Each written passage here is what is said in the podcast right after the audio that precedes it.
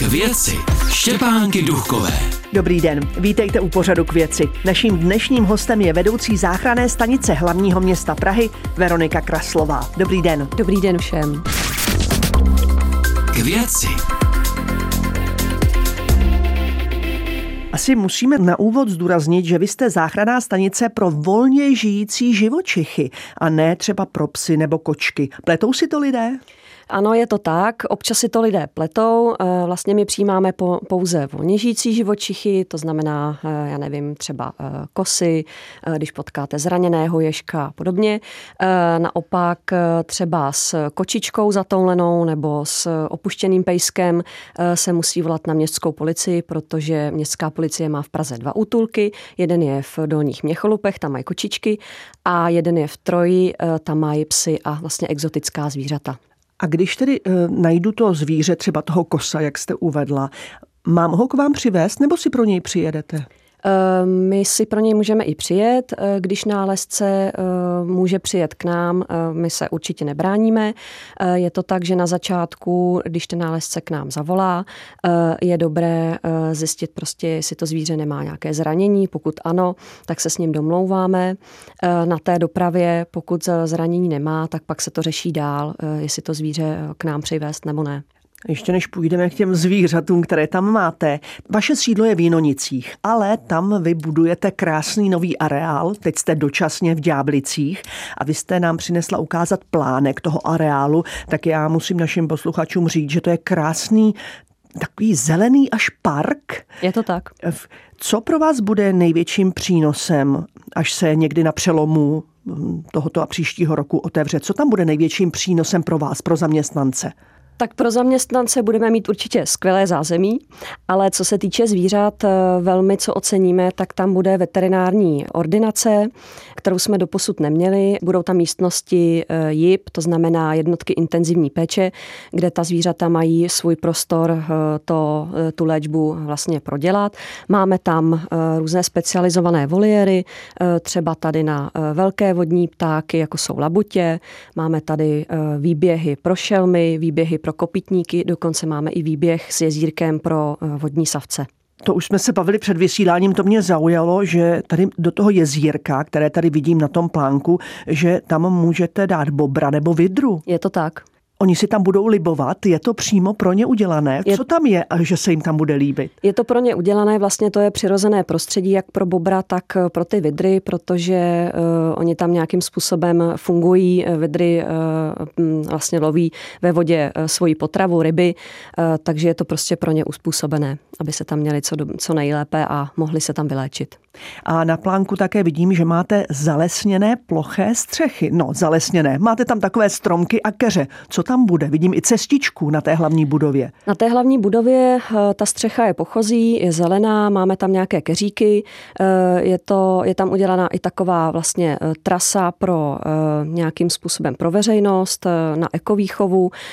Ta samotná budova má i konferenční sál, takže se tam můžou konat různé přednášky pro veřejnost nebo pro školy takové edukativní vlastně o přírodě, o těch zvířatech, aby eh, vlastně eh, lidi eh, měli takový lepší náhled na tu přírodu. Tak já myslím, že už se do těch jinonic všichni těší. Těšíme. Těšíte vy a těší se určitě i mm, lidé, kteří o toto mají zájem. Mění se skladba přijímaných druhů zvířat v průběhu let? Eh, jen mírně. Eh, vlastně některé druhy eh, jsou přijímané ve větších počtech, některé druhy naopak v menších a ono se to tak jako střídá, kolísá to. Ale standardně těch druhů v podstatě je pořád nějakým způsobem stejný počet, kolem 135, 138. Jo, takže se spíš mění jenom jakoby počet těch jedinců v těch daných druzích. To znamená, jaká nejčastěji zvířata jste loni přijali? Tak loni to byly nejčastější eh, druhy jako holub, holub hřivnáč. Vlastně měli jsme i zvýšený příjem rodísů obecných, a u těch rodísů to bylo způsobeno hlavně počasím, protože v době, kdy krmili svoje mláďata, tak bylo poměrně zima a bylo vlastně v ovzduší nebo ve vzduchu málo hmyzu, který loví A v době, kdy hnízdili a měli vlastně mláďata, tak pak nastalo teplé období, dlouhé teplé období a jak víme, rody si hnízdí na budovách a ta hnízda byla velmi rozpálená, pak se zase stávalo, že ta mláďata vyskakovaly takže pro ty rodiče to nebyl úplně dobrý rok. My jsme měli vlastně eh, přes 200 releaseů loni přijato, což bylo s tím předchozím rokem o 54 jedinců více. A ono se to nezdá, ale taková péče o release může trvat až dva měsíce a když máte 50 releaseů navíc, tak to prostě zabere mnohem víc času. Co si po takovou péči může člověk představit? Já tedy vidím, že když se krmíte a co ještě se dělá dalšího? Když je to mládě, eh, tak vy vlastně musíte to mládě vykrmit eh, do takové doby, aby bylo schopno samo odletět a záleží na tom, v jakém věku ho přijmete a může to opravdu být i ty dva měsíce. Dva, dva měsíce denodenní péče. Jaký druh zvířete, toho volně žijícího živočicha, dokáže dát najevo vděk za záchranu? To je zajímavá otázka. Myslím si, že největší vděk spíš vidíme my eh, jako zaměstnanci, když ta zvířata pouštíme a oni nás eh, velmi rychle pak eh, opustí. Jako když je vypustíme z přepravky a oni velmi rychle třeba vystřelí do toho svého prostředí, tak to je takový jako spíš vděk pro nás. Která část roku je pro vás nejnáročnější pro takovou záchranou stanici pro zvířata? Nejnáročnější je jaro, jarní období a to z toho důvodu, že v přírodě jsou mláďata a e, začíná to e, největší množství příjmu e, těch mláďat je takový květen, červen, kdy se může stát, že máme až třeba 200 ptačích mláďat jakoby na jednom místě a ta mláďata se krmí co 10 až 15 minut. Takže je to opravdu jako perná práce.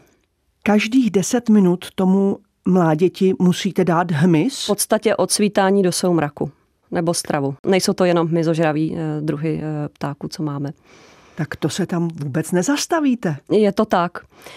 V podstatě v červnu máme třeba tisíc zvířat na, v jednom čase na jednom místě. Dostávají se k vám i exotická zvířata, nebo dostali v minulosti? Tak ta exotická zvířata my nepřijímáme. Eh, když nám nálezce zavolá s nějakým exotickým zvířetem, třeba papoušek, tak ho eh, zase odkážeme na eh, městské útulky. My už jsme to trochu zmiňovali, ale přesto, jak má postupovat člověk, když najde zraněného volně žijícího živočicha? Protože jsou takové mýty, že když na to zvíře šáhnete, když je to mládě, pak už ho nebude chtít ten jeho rodič. Eh, kde je pravda? Eh, tak ono záleží. Když to zvíře e, najdete a je zraněné, má viditelně zranění, třeba zlomenou nohu, krev na sobě, tak to určitě takové zvíře se musí dostat do záchranné stanice.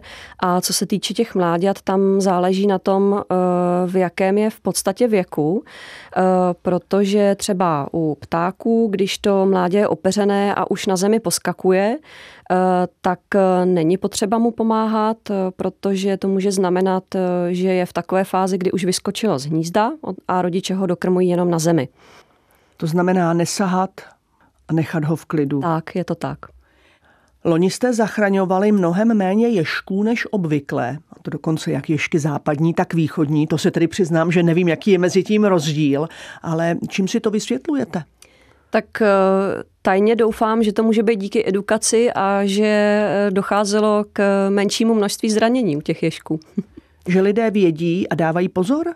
Je to tak, eh, může být třeba méně sražených jedinců, protože pro ně je velké nebezpečí vlastně doprava, auta, můžou je zraňovat sekačky, vlastně když sekáme trávníky na zahradě, tak ten ježek primárně on předtím neuteče před tou sekačkou, jeho obrana je schovat se do klubíčka a vlastně on v té trávně není vidět, takže ta sekačka ho prostě nějakým způsobem poraní, tak třeba tak.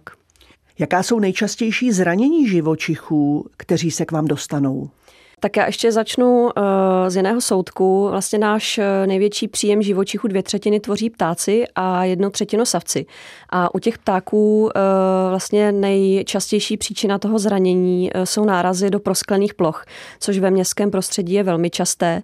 A třeba u těch savců je to pokousání od psů, koček a další ještě vlastně nejčastější příjem zranění je srážka s auty, například s dopravou. Co chystáte v letošním roce, kromě toho, že na konci roku se otevře ta krásná nová stanice v Jenonicích? Tak eh, budeme mít jako organizace nové webové stránky, takže i záchranná stanice eh, se tam může prezentovat a eh, jinak určitě na jaře přemýšlíme o vypouštění živočichů zpět do přírody s veřejností a bude to někdy na přelomu duben květen. V podstatě záleží na počasí, až nám to počasí dovolí, abychom ty zvířata mohli zpátky do té přírody pustit a přesný termín pak určitě budeme mít vyvěšený na webových stránkách a určitě i na sociálních sítích.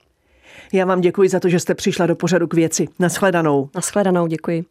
Naším dnešním hostem byla vedoucí záchranné stanice hlavního města Prahy Veronika Kraslová. To je pro dnešek vše, těším se za týden zase naslyšenou. K věci.